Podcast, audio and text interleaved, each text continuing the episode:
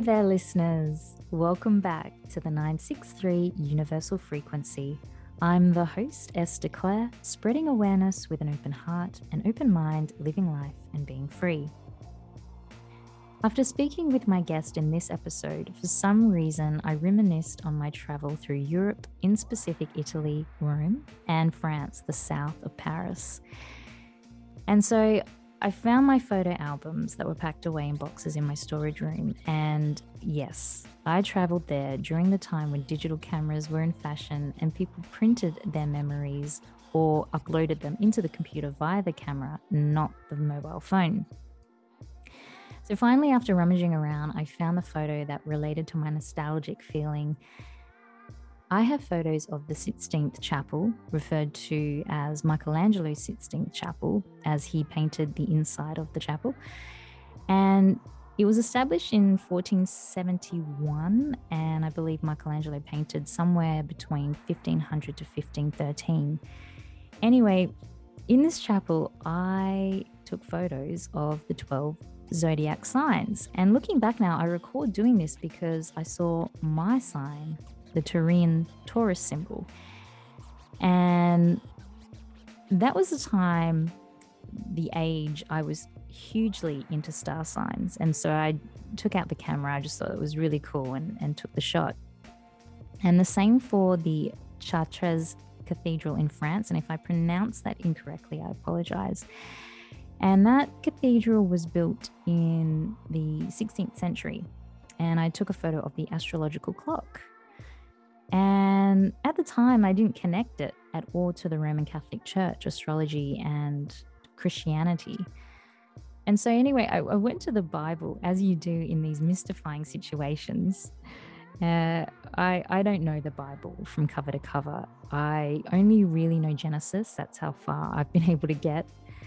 And I tend to refer back to the Bible when someone quotes or refers to one of the verses so that I can have some understanding of what they're trying to, to get at. And so it led me to the creation story in Genesis, verse 1 14 to 19, which I connected to astrology immediately. And I'll just read the verse. God commanded, Let lights appear in the sky to separate day from night, and to show the time when days, years, and religious festivals begin. They will shine in the sky to give light to the earth, and it was done.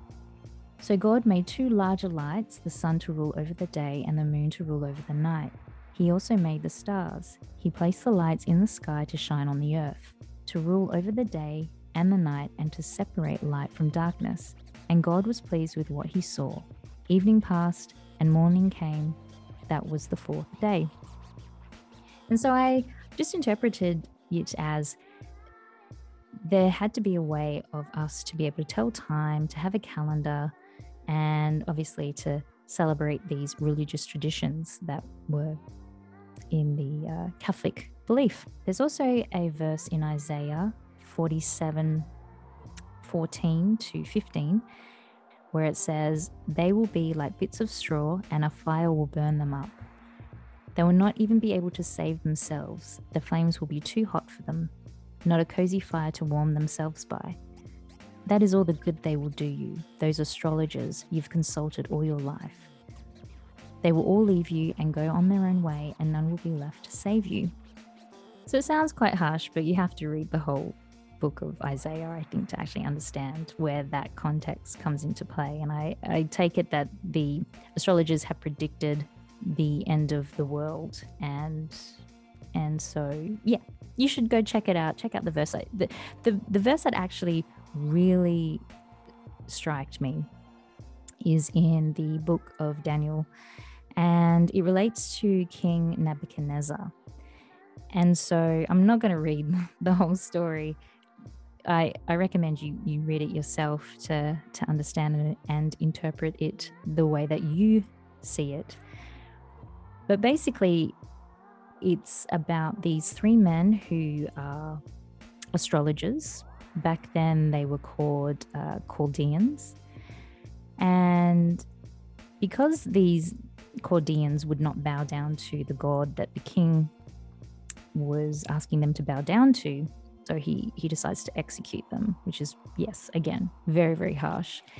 And so these astrologers end up being placed into or pushed or however you want to see it into the furnace and they don't burn. They're protected by their god. And so the king Nebuchadnezzar realizes this and decides to to order them back out and he he gets the men back out and they are completely untouched by the flames. They are unhurt and it's all because of their god has protected them. The king then bows down to them and he's obviously a little apologetic the way that I perceived it and realizes that they have their own god. And there's actually copious verses relating to astrologers in in the Bible. I'm not going to go through all of them. And there's also these warnings of pagan practices, which is witchcraft and fortune telling. And for some reason, they seem to, to connect them in the Bible. Yet I, I get this feeling that there is this nefarious twist which is emphasized on all of it. And the reason I sense this in the Bible is I feel as if it steers the reader into believing in one God. But there's these lessons that are learned that there isn't just one. And I got the impression from the book of Daniel when Nebuchadnezzar realizes that the astrologers had a separate god that protected them.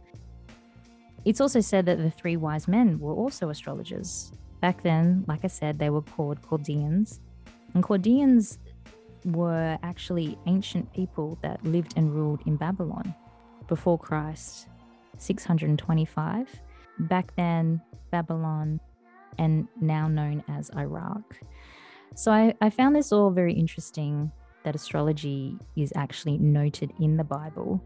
And I knew it had been around as far back in antiquity, but to see it in biblical text is awesome.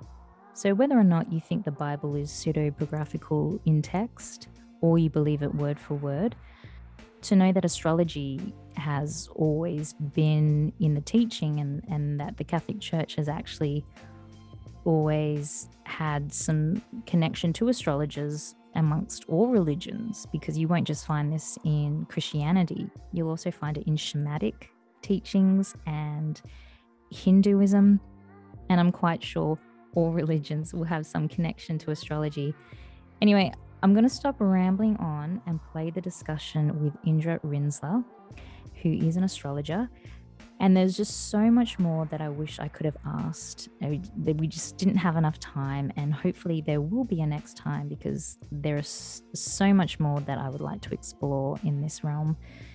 And so, I will now play our conversation. I hope you enjoy it. I think you will. I'll catch you at the end.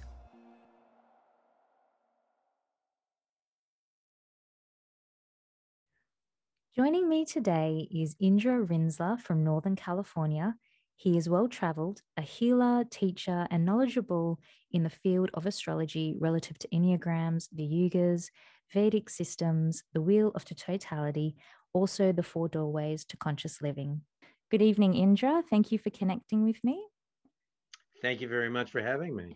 Great.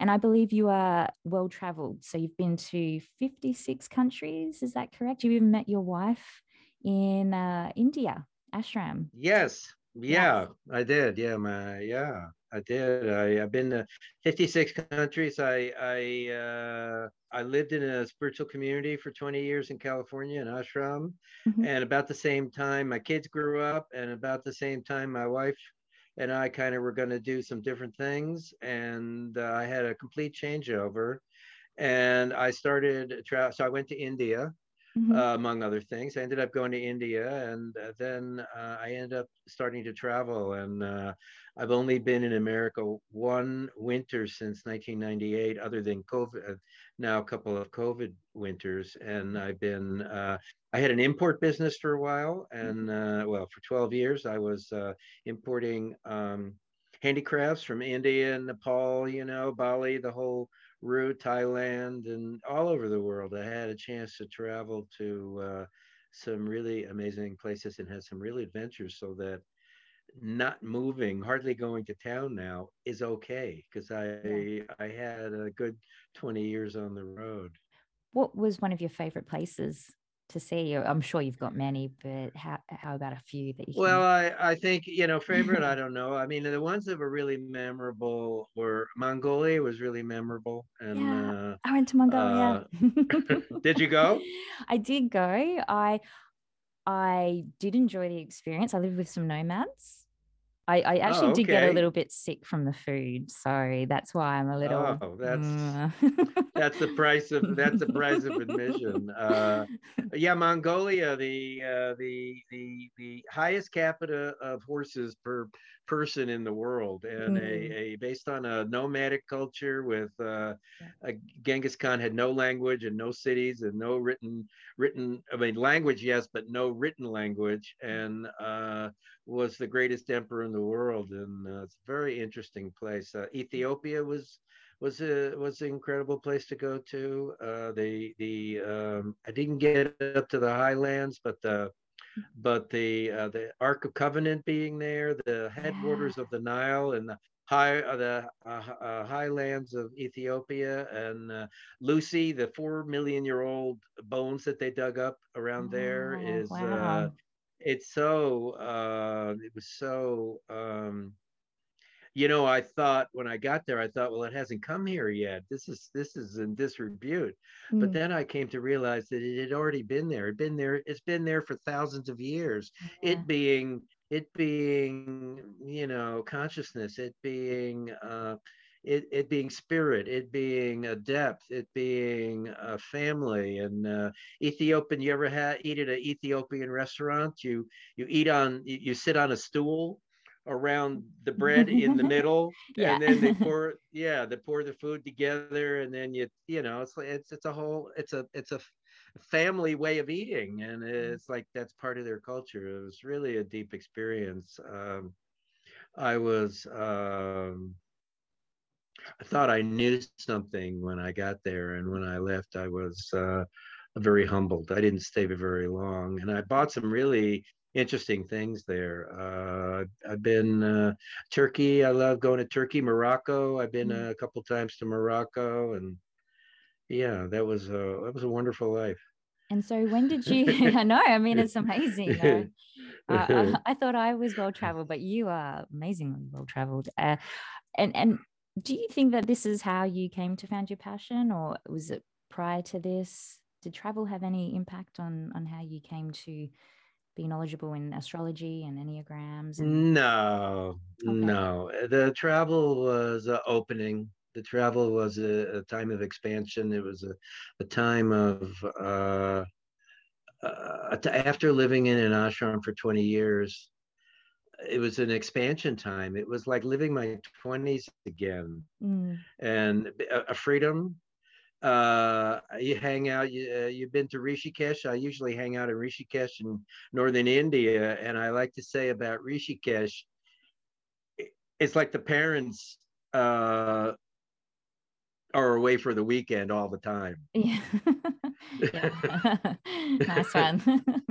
Do you know what I mean? Yeah. And yeah so so so like uh there was a freedom and a free spirit and a, and a sense of adventure and a sense of a, a sense of, uh, of, of a presence that came on and it was it was a it was a deepening spiritual uh, a time staying in India longer and uh, and being able to go to incredible places that I had uh, I just heard about a place I ran into the first time I went to India, excuse me, China. Mm-hmm. We took a bus nine hours from the border. I walked over from Vietnam. And uh, after nine hours on the Chinese buses, and their system is pretty good, but but so we got to uh, uh, Kunming around nine and ten o'clock at night, on a summer evening and everybody was uh, pretty tired and so we hung for a few minutes and then then we sort of broke into groups and one guy I said to one guy you know where are you going and he says I'm going to Mongolia and I said to myself I don't even know where the heck Mongolia is or what it is but I can guarantee you the next summer I went to Mongolia Yeah. And uh, so, yeah, sort of free time and uh, I wasn't so old. I was old, but not so old, and I could appreciate it and uh, enjoy it and really broaden broaden myself tremendously and able to bring back things for people mm-hmm. from all over the world. That was fun for uh, the 12 years I did that. I, I don't know if I mentioned, but I was doing the importing then. That's so ah, I was buying ah, the I buying of things. That's why I, I went to these countries. What items were you buying and exporting? Uh, uh, singing bowls, uh, textiles, scarves, uh, hemp things, uh, hemp bags, lots of bags, um, all sorts of trinkets and things that were. Uh, some of them were way ahead of their time in sense of I would go places that people weren't going, so I was wholesaling things to stores yeah. that people hadn't seen before. And when did you stop that? Around 2012.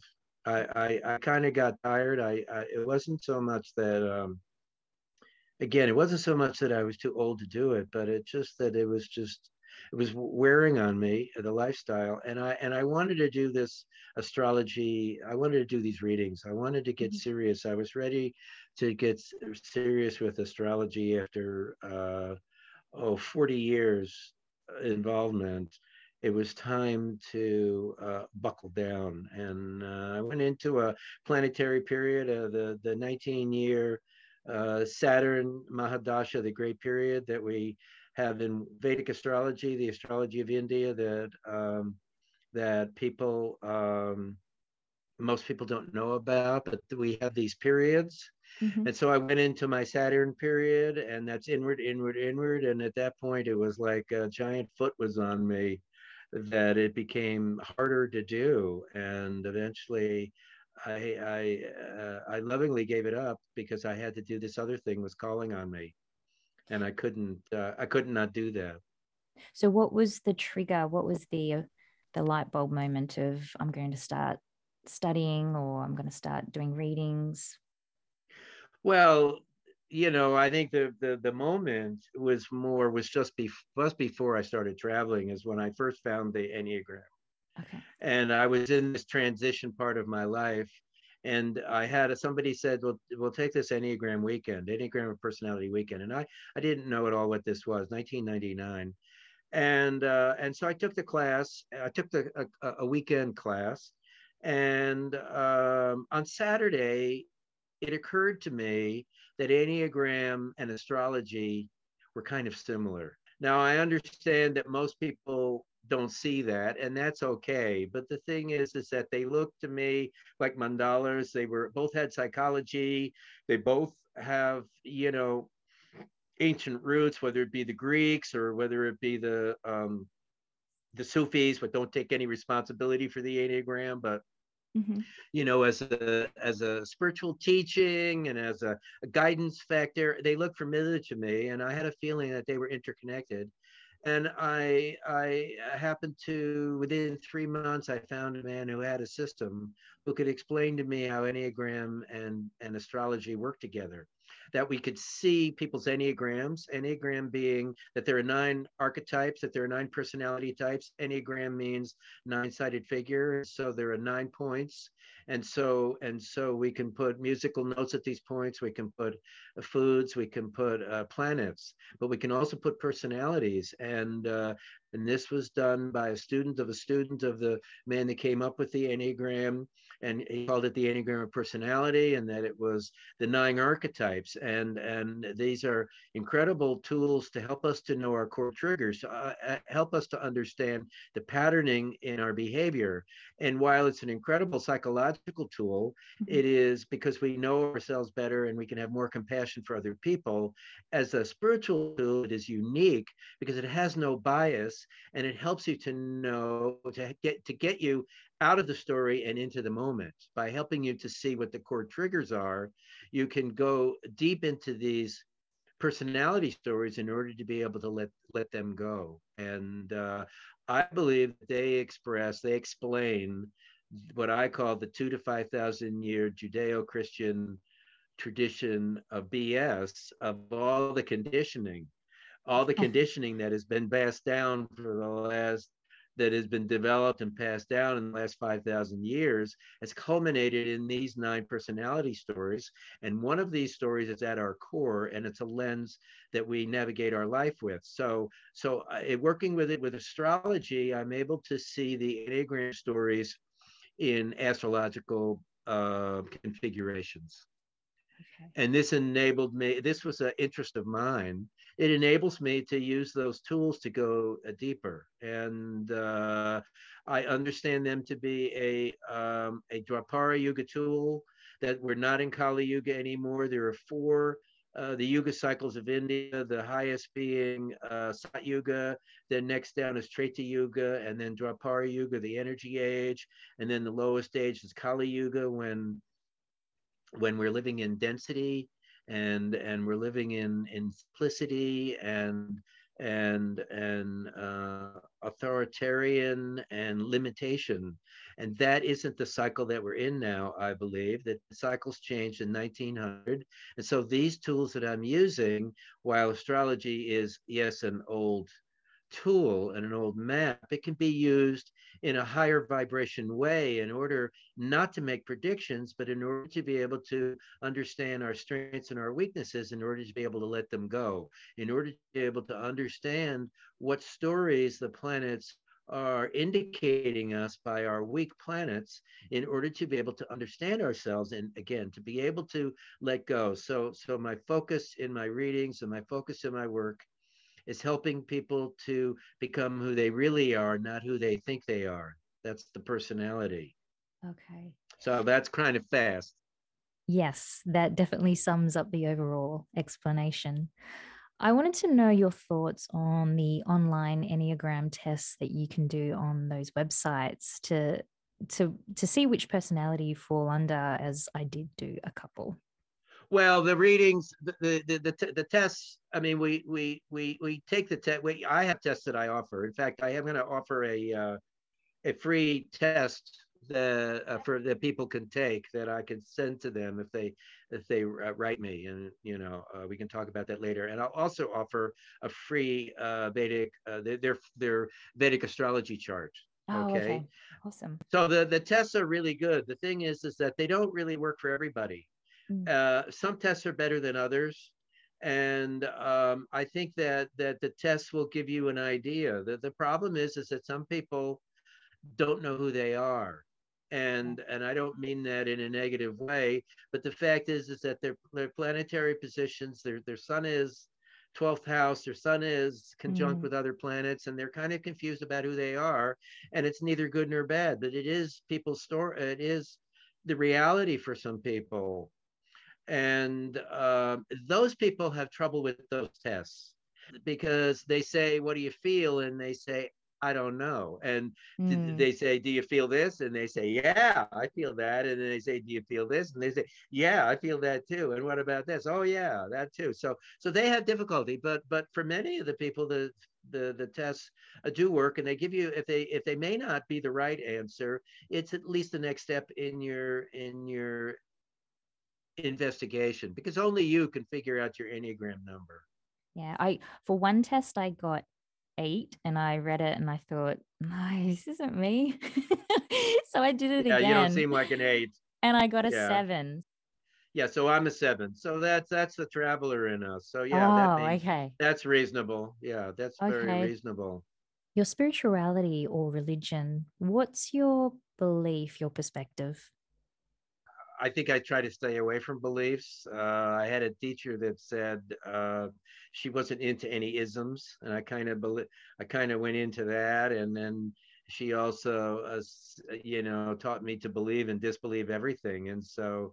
You know, I suppose, you know, probably we reincarnate, you know, we probably there's an ethereal life, but, you know, I can't tell whether this is ego crap mm-hmm. and mm-hmm. conditioning eh, or whether this is this is real and i mean sure you feel things and and you feel thing you're feeling things give you intuition and your intuition says well this feels like the right thing and this is the way things are and the, this is the way things aren't and uh, as we get further and further into the spiritual path uh, 50 50 years for me you know i don't have really have any beliefs that that uh, i don't really hold on to anything that the the, the teachings the, the the the the one of the breathless moments of the teachings is when they say i'm nobody. Mm-hmm. and there isn't anything. And there's nothing i had a teacher in india another teacher in india used to say uh say we'd say how you doing swami? He says i'm busy. I'm busy doing nothing that he was busy serving people all the time. He hardly slept. Yeah. But he had the attitude of busy doing nothing. So, you know, I don't know. I don't really understand the question. I don't really know how to answer it. You know, I mean, you know, do unto others as you want to do unto that, them to do unto you. You know, the the thing is that the, those there's truth in that, but there's also that you can you can manipulate it and you can, you know, what is what do I really want people to do and and and you know and I don't I don't want to have any expectations about anybody you know so so uh, so they become cliches and and so you it's it's a it's a process of letting go of any holdings that you have. The, the the awakening is a process of release that we're already there that it's already here for us and the only thing that's keeping us from whatever we want to experience is the blocks that we're putting in front of it. So maybe those are my spiritual beliefs okay. you know if that's uh... no i like it i i often think to myself i let my ego get ahead of me all the time and i think oh i think i know and then afterwards i realize now i don't know i know nothing but I do feel there is the divine and a source of negative, positive frequency, energy, polarity, however you want to define it. And in some way, we humans are our own God. And the information we receive and or read, there's always a protagonist and an antagonist. And obviously, the individual perceives in their own level of understanding. You know, um, yeah. so yeah i i don't actually know what my belief is anymore but i do like to hear other people's perspectives and i think hmm, okay. Okay um but yeah no no that's good. I like that Indra it's wonderful. You were saying before people don't really know themselves so that's why it's sometimes hard for them to do these tests and and get the right answers out of them in what way or can you give us any advice as to how people can actually understand who they are as a person, who they truly are? Well, it's a it's the it's the work, you know, it's the work is that you have to you have to you have to figure out what your identity is mm.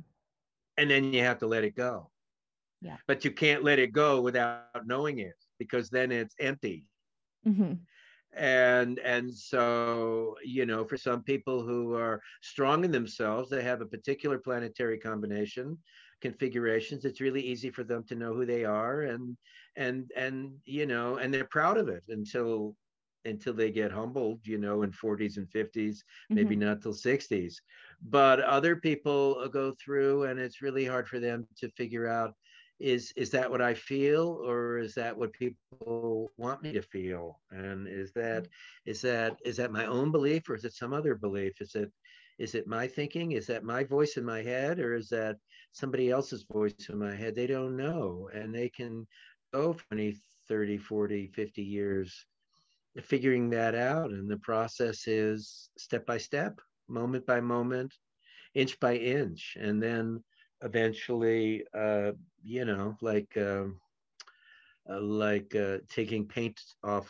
of a you know dresser you know yeah. inch by inch you know eventually it comes off or of a wall a wall or wallpaper you know painted mm. they painted the wallpaper or whatever uh, or the brick. We had that here. They paint the brick, and you'd clean the the paint off the brick. So it's like inch by inch. You know, you chisel it and you put more goop on it, and you chisel it some more, and you let it sit overnight, and you you blow torch it, and then you you know water torch it, and you do whatever you can to get that sticky stuff off. And it's uh, it's in our letting go, and then that, that we don't know.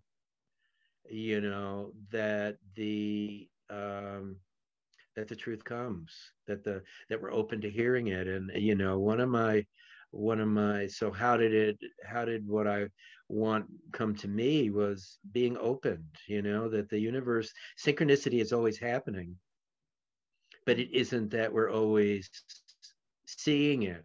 Mm-hmm. Synchronicity doesn't have an on off switch. We put an on off switch on it yeah. by being present. Mm-hmm. So, so when you, uh, so if you're open, then when it's your time, then the right thing comes. Do you think that we are all born this way on purpose, not knowing who we are? Or do you think it's society that impacts us and we then forget who we are? No, no, they were born this way. That, that, that, and you know whether it's uh, whether we sit down at a card table with what we call you know we call it a card table, a table, uh, you know, with God before our life, and we say, and God says, well, what's it going to be this time, and we plan it out. Mm-hmm.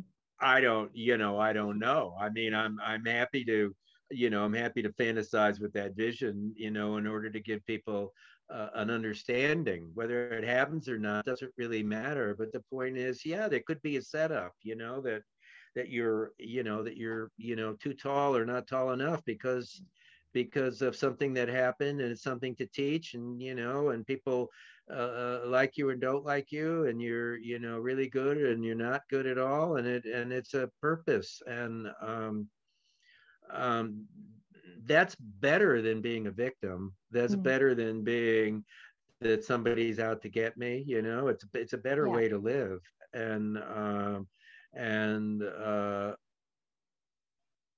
I don't know what the truth is, but that's what feels comfortable to me is that, yeah, there seems to be some reason. Yeah. And, uh, and whatever, if there is no reason, it, it doesn't seem like anything's lost. If you're not, if you're not uh, uh, wedded to the reason, if you're not living your whole life for this reason, mm. you know, for my passions, the fact is, is that they, that they, um,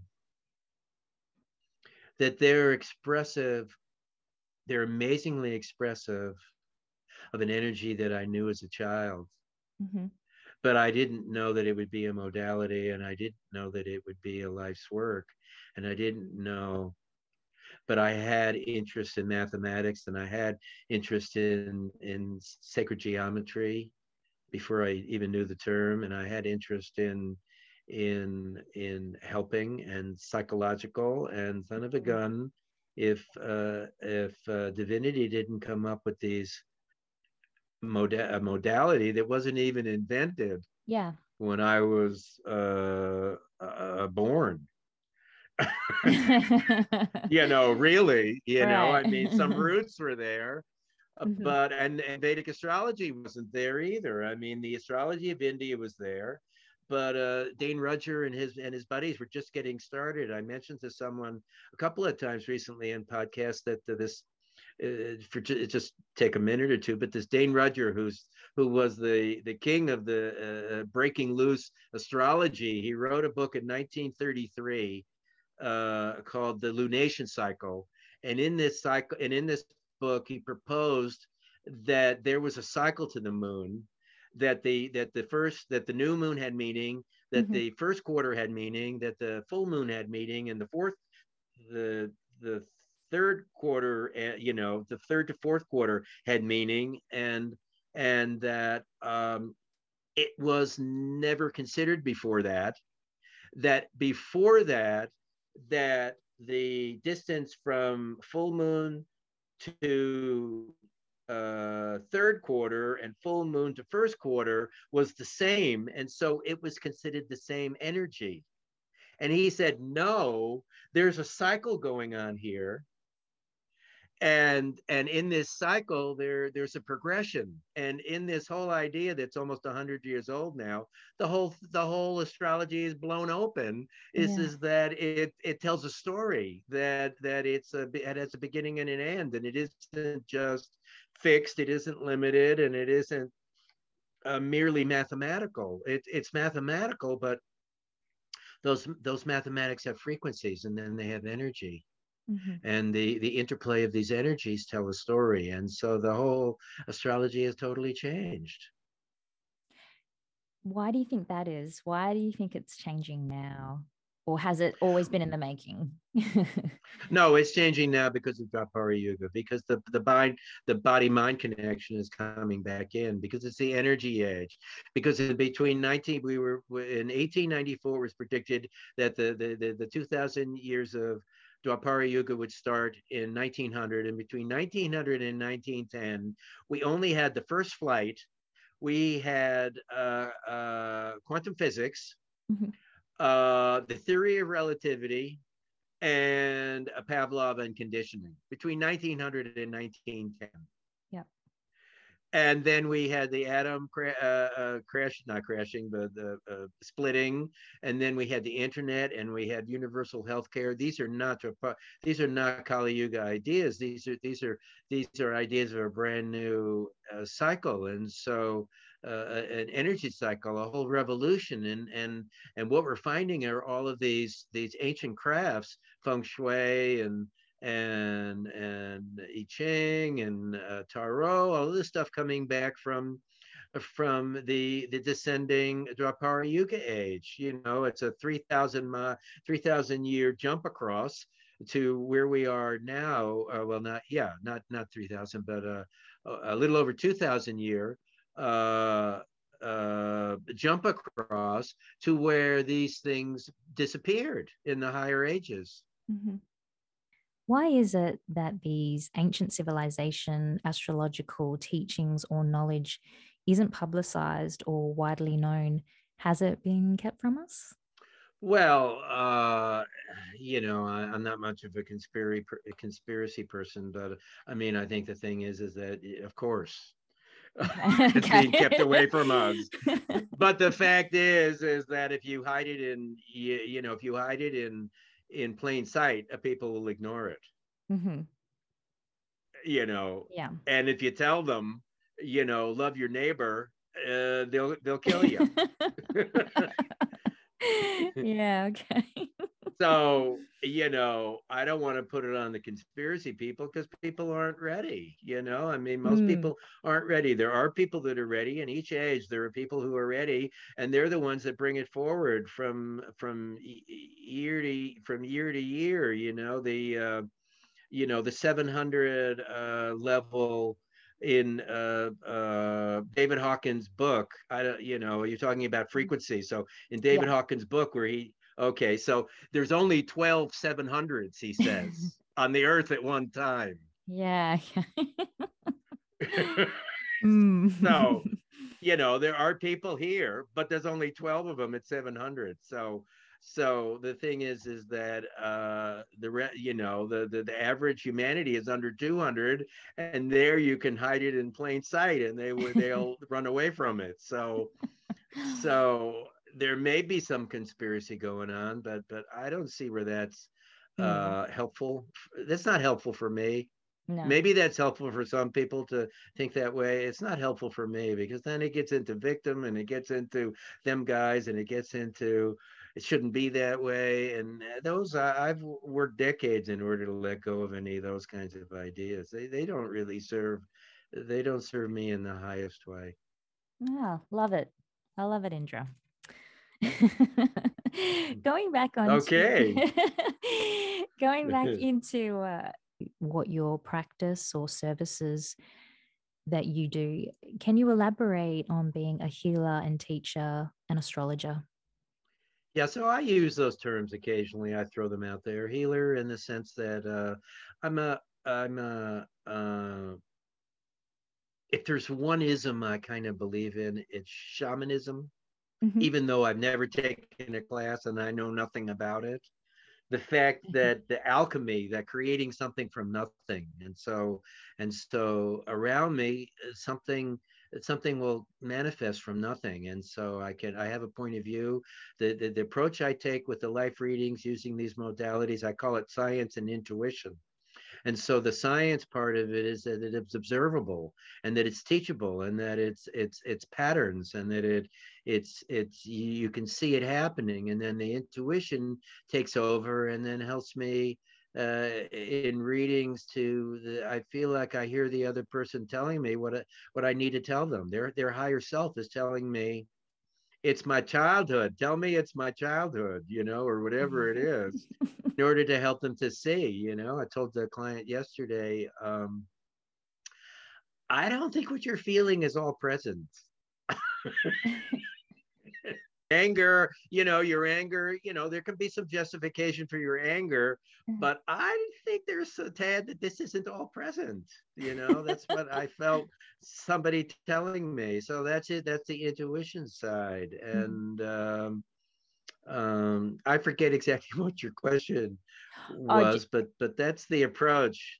Yeah, go ahead. Healing and teaching and, and how so healing yeah. and teaching. Okay. So so my theory is is that what we teach is what we need to learn mm-hmm. and so and so these are my modalities this is what i'm interested in my modalities and and of course i love helping people uh, to uh, to get insight mm-hmm. but the fact is is that i do it because there's something for me to learn. And and that's what i teach is the openness of how to learn. It may be some of the particular modalities it may be an approach but i think you know after that then we learn by osmosis. We learn by how people you, you sit with a teacher for a while and you've heard their lectures.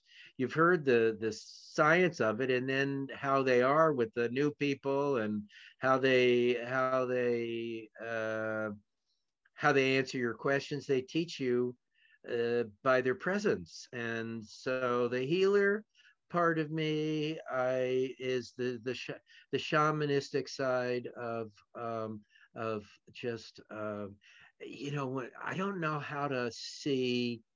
People sometimes ask me about my health isn't good, and I don't really how to know how to see that in astrology. It doesn't really interest me.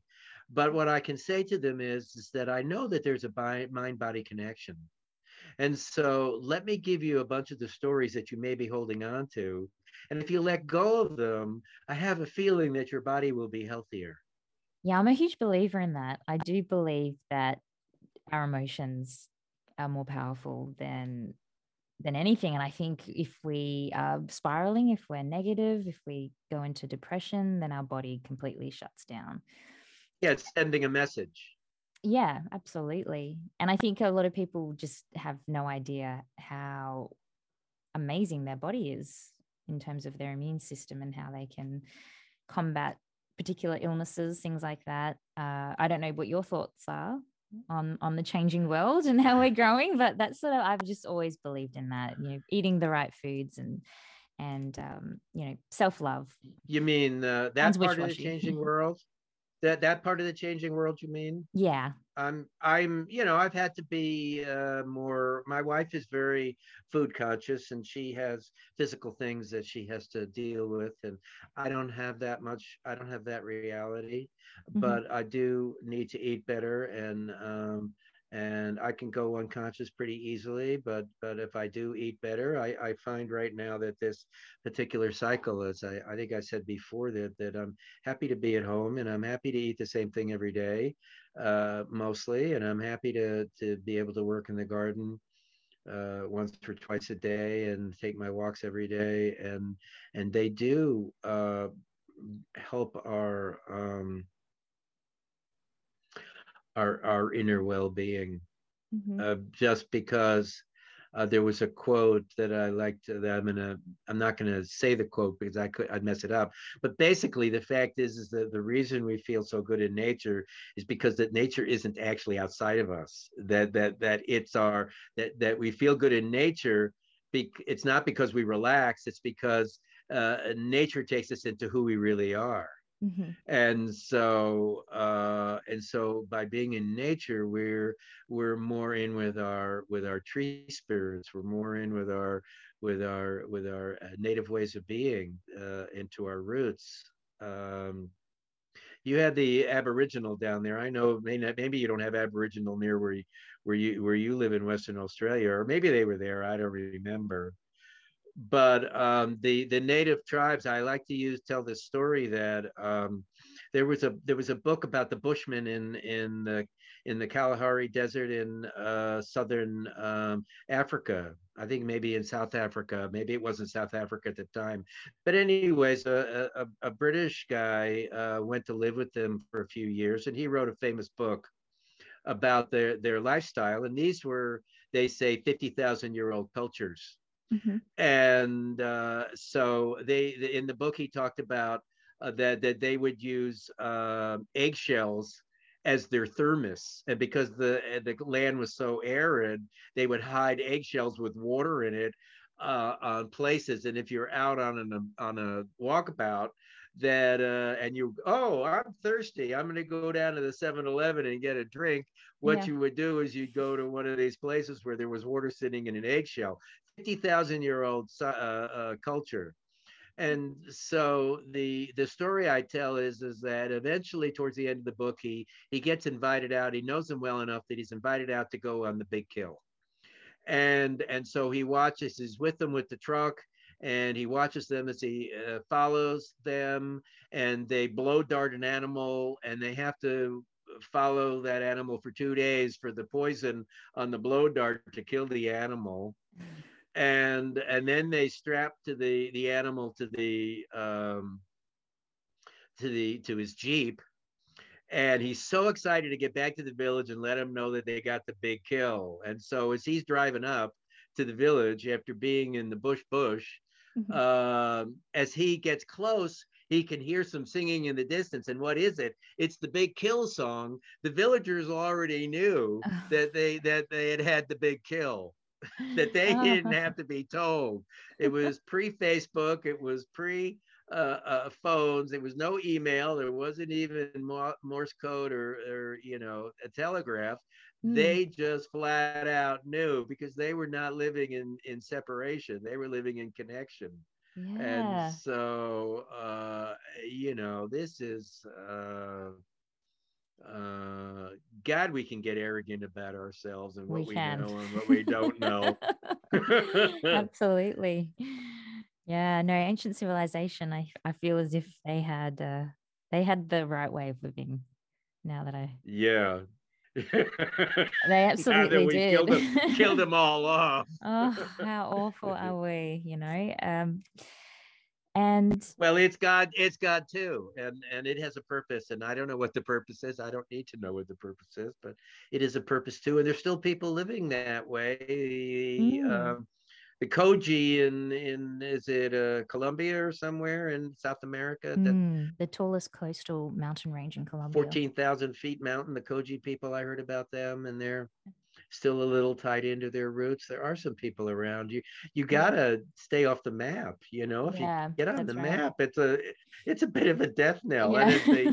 And if the and if the and if the um and if the uh, people don't physically kill you, and if the you know, and if the uh, and if the politics don't kill you, the the the food will. Mm, and absolutely. the disease. yeah. We've got the Indigenous Aboriginals the we do have some in the cities, but the ones that are out in the Kimberley region, the Pilbara region as well, but mainly in particular the Kimberley. So we have Indigenous communities living along the river, and and they're also um, there's a lot of politics there. Native title, you know, Indigenous people are trying to fight back for particular parts of their land, and and so to do that, they even have to, you know, lots of lawyers are involved. They have to put in a claim that they own that land, and then if they do eventually get to claim it, then they then have to share it because there's already people living there and there's already some investor that's purchased that land. So it's just completely mm. crazy up in that region. And now they want to dam the river, which is going to impact a lot of the communities because they use that water. So there, there is still uh, the indigenous um, culture that we have that's, you know, out in, in the bushland. But yeah, it's it's slowly dying. Like they're either moving yeah. into the city and and um, so yeah, there there are still communities that are fighting though, fighting to live the way that I they would, want to. I would hope. I would. I would. I'll say a prayer here that in 50 years it's better than it is now. That that, mm-hmm. that perhaps we're at, we we've already hit a low point. You know, I'm not to say that it's bounced a lot, but it has bounced uh, perhaps in, in some places and and maybe maybe something in a 50 or 100 years maybe uh, I would like to think that it will get better. Yeah. We kind of went off grid with that. So let's get back to the Enneagrams. I was curious if you take a test and you receive your number, say you receive a low number, should the person work towards a higher number? There's no hierarchy between the numbers. Okay. They're just all yeah. stories and they're all icky. I mean, on the on the downside, they're all sticky and they're really icky and and mm. and and and so you know, it's like it's like the the if you're going to go dating and enneagram you know you're going to say well who should i be with? You know so which combination of awful characteristics do you want to live with? You want to live with the, the perfectionist the one who's who needs to be right about everything. You want to be the live with the two the helper who has to take care of other people in order to feel secure within themselves. I mean they're all icky stories.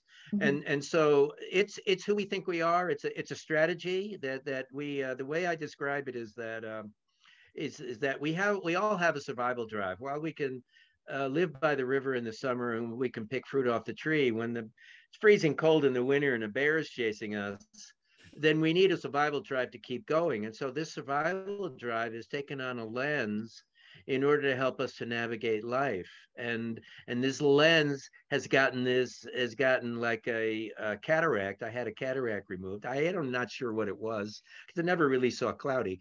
But uh, the the the cataract is the, the what what uh, fogs up our eyes.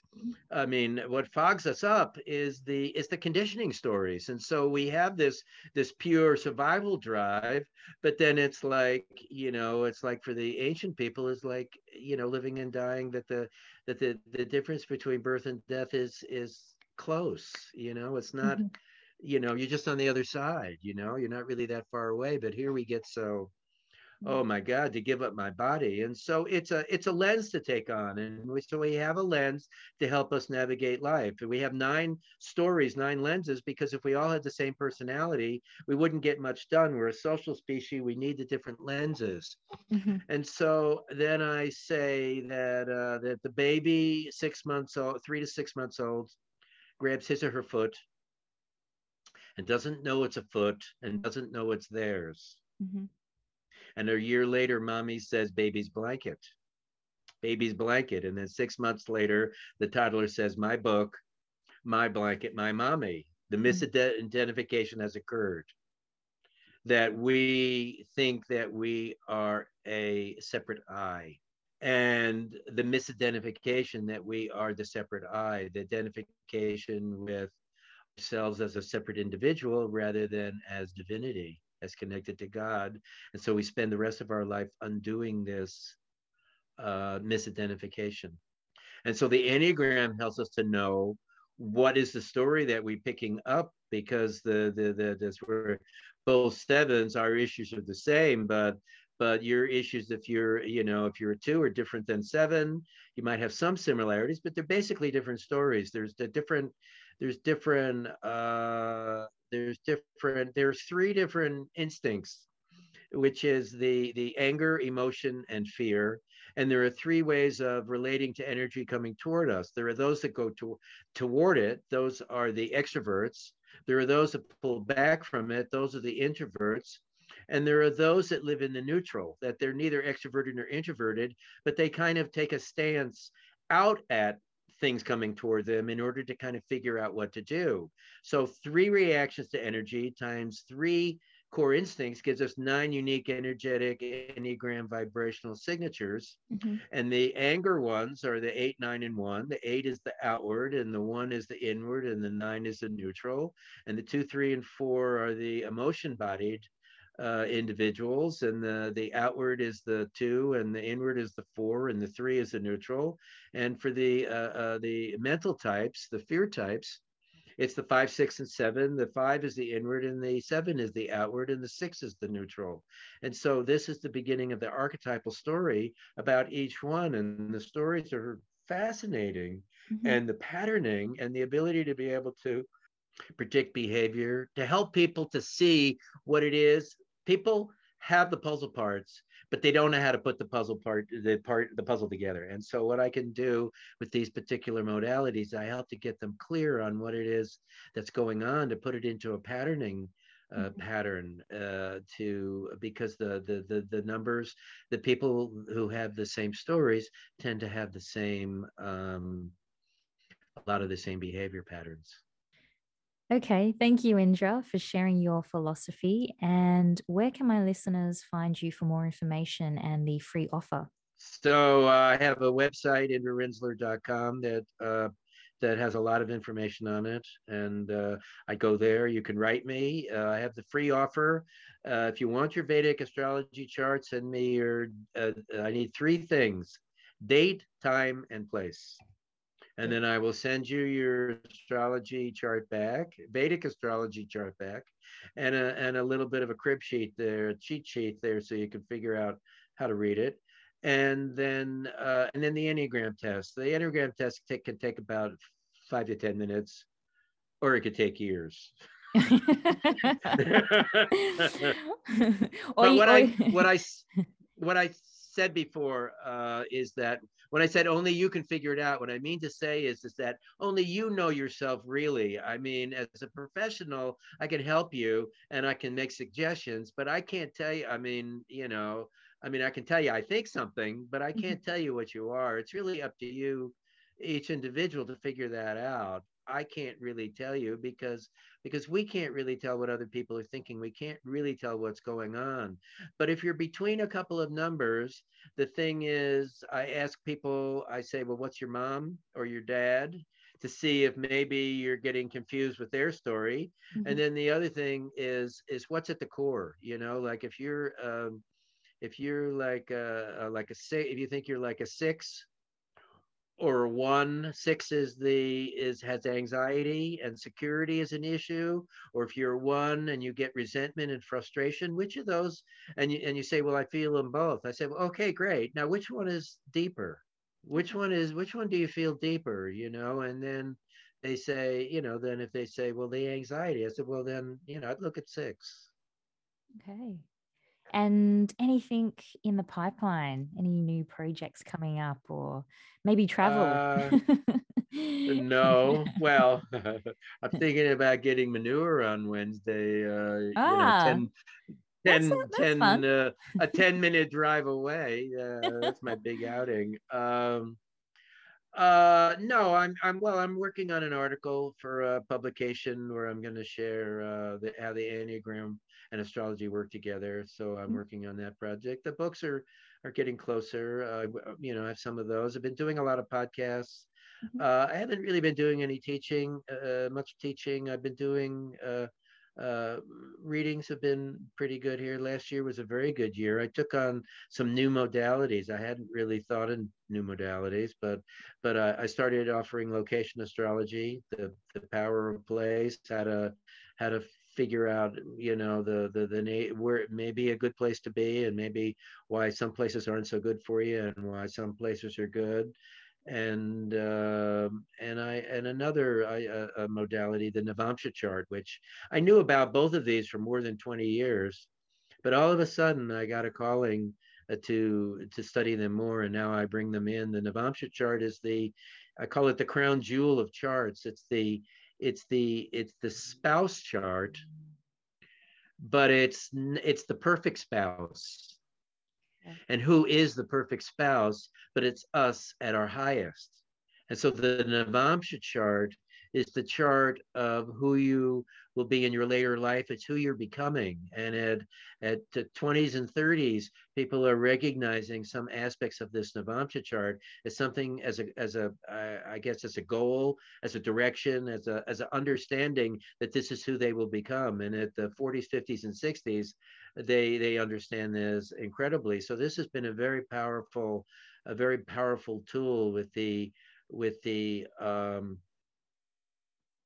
with the with the ability for some people to understand place and to go into place because their story revolves about I don't know where to be and I never felt good anywhere and so let's go into your place story and and and I don't know what I want to be. Well, let's go into your Navamsha story and uh, and your and and what's happening for me right now. Well, let's go into your Mahadasha story, the great periods, and and tell me about the strengths and weaknesses of the of your chart here with uh, your natal your natal chart is the this expression of who you are right now. So there's a lot of different tools to be able to, uh, and then the empty houses with the wheel of totality, the the empty houses the the places of ignorance, the blind spots. What don't I get? Mm-hmm. People sometimes say, "What don't I get? What what I I understand what I understand, but what is it that I, this maybe something I don't understand?" So I have a, a modality in order to be explained that. So how did these modalities come to me, and how did I develop the passion for them? Is to be open. All of a sudden, these have been gifts that have been given to me by the divine. They're they're, they're too beautiful and too perfect and too clear. I'm gonna have to take you up on on those uh the readings. okay. Expect so, to hear from me, uh, Indra. okay, so the idea being that these these mo- these modalities have just come at the perfect time with uh with my own um as a this is anthropomorphic but you know through through a gift through my own work through my own growth you know that's how we like to think of it. But uh you know maybe that's what it is maybe it's just you know maybe i just got uh, smart and and i could have seen it you know i could have had them you know in childhood if i was smart enough you know but but I wasn't, and who cares? You know, it's uh, eh, you know, at, at, my age, anything I accomplish, I'm very happy to accomplish whatever I accomplish. It's no, uh, why wasn't it sooner? You know, why didn't I meet you sooner, Esther? Uh, I've been waiting for you my whole life. You know, well, today is the day, and that's okay. I'm happy enough with that, and that's a, a blessing to be totally in that. And so it doesn't need to be any other way. Mm-hmm. Brilliant. Fantastic. Well, I'll leave it there, Indra. But okay. I just it's a lot to take in, uh, and um, I'll also t- get the links and I'll put them in the description for the episode so that people can just yes. click on the link and and locate you. And I just want to say I'm extremely grateful that you connected with me today. And so it would be nighttime where you are. Is that correct? Uh, we're uh, six o'clock right here now. Oh, you're six. Okay, all right. So it's not too late. Northern California. Northern yeah. California, where yeah. So yeah, it's six o'clock here, and it's definitely dark now, and um, yeah. It's yeah. time for us, all of us birds, to go to sleep. yeah. All right. Thank you very much. chirping, chirping is over for the day. okay. Thanks. Thank you so much for having me. That ends the conversation with Indra. I trust you found some beneficial information and can apply it to daily life. Finding identity, letting go of identity, being open to synchronicity, realizing that purpose is better than being a victim. And there's just so much more that I wish I could have uncovered with Indra. And I hope there will be another conversation that we can have so we can dig deeper into the realm of astrology. And remember, you can check out Indra's website and receive a free reading along with astrological charts. And don't forget, people, open your hearts, open your minds, live life, and be free. Thanks for tuning in.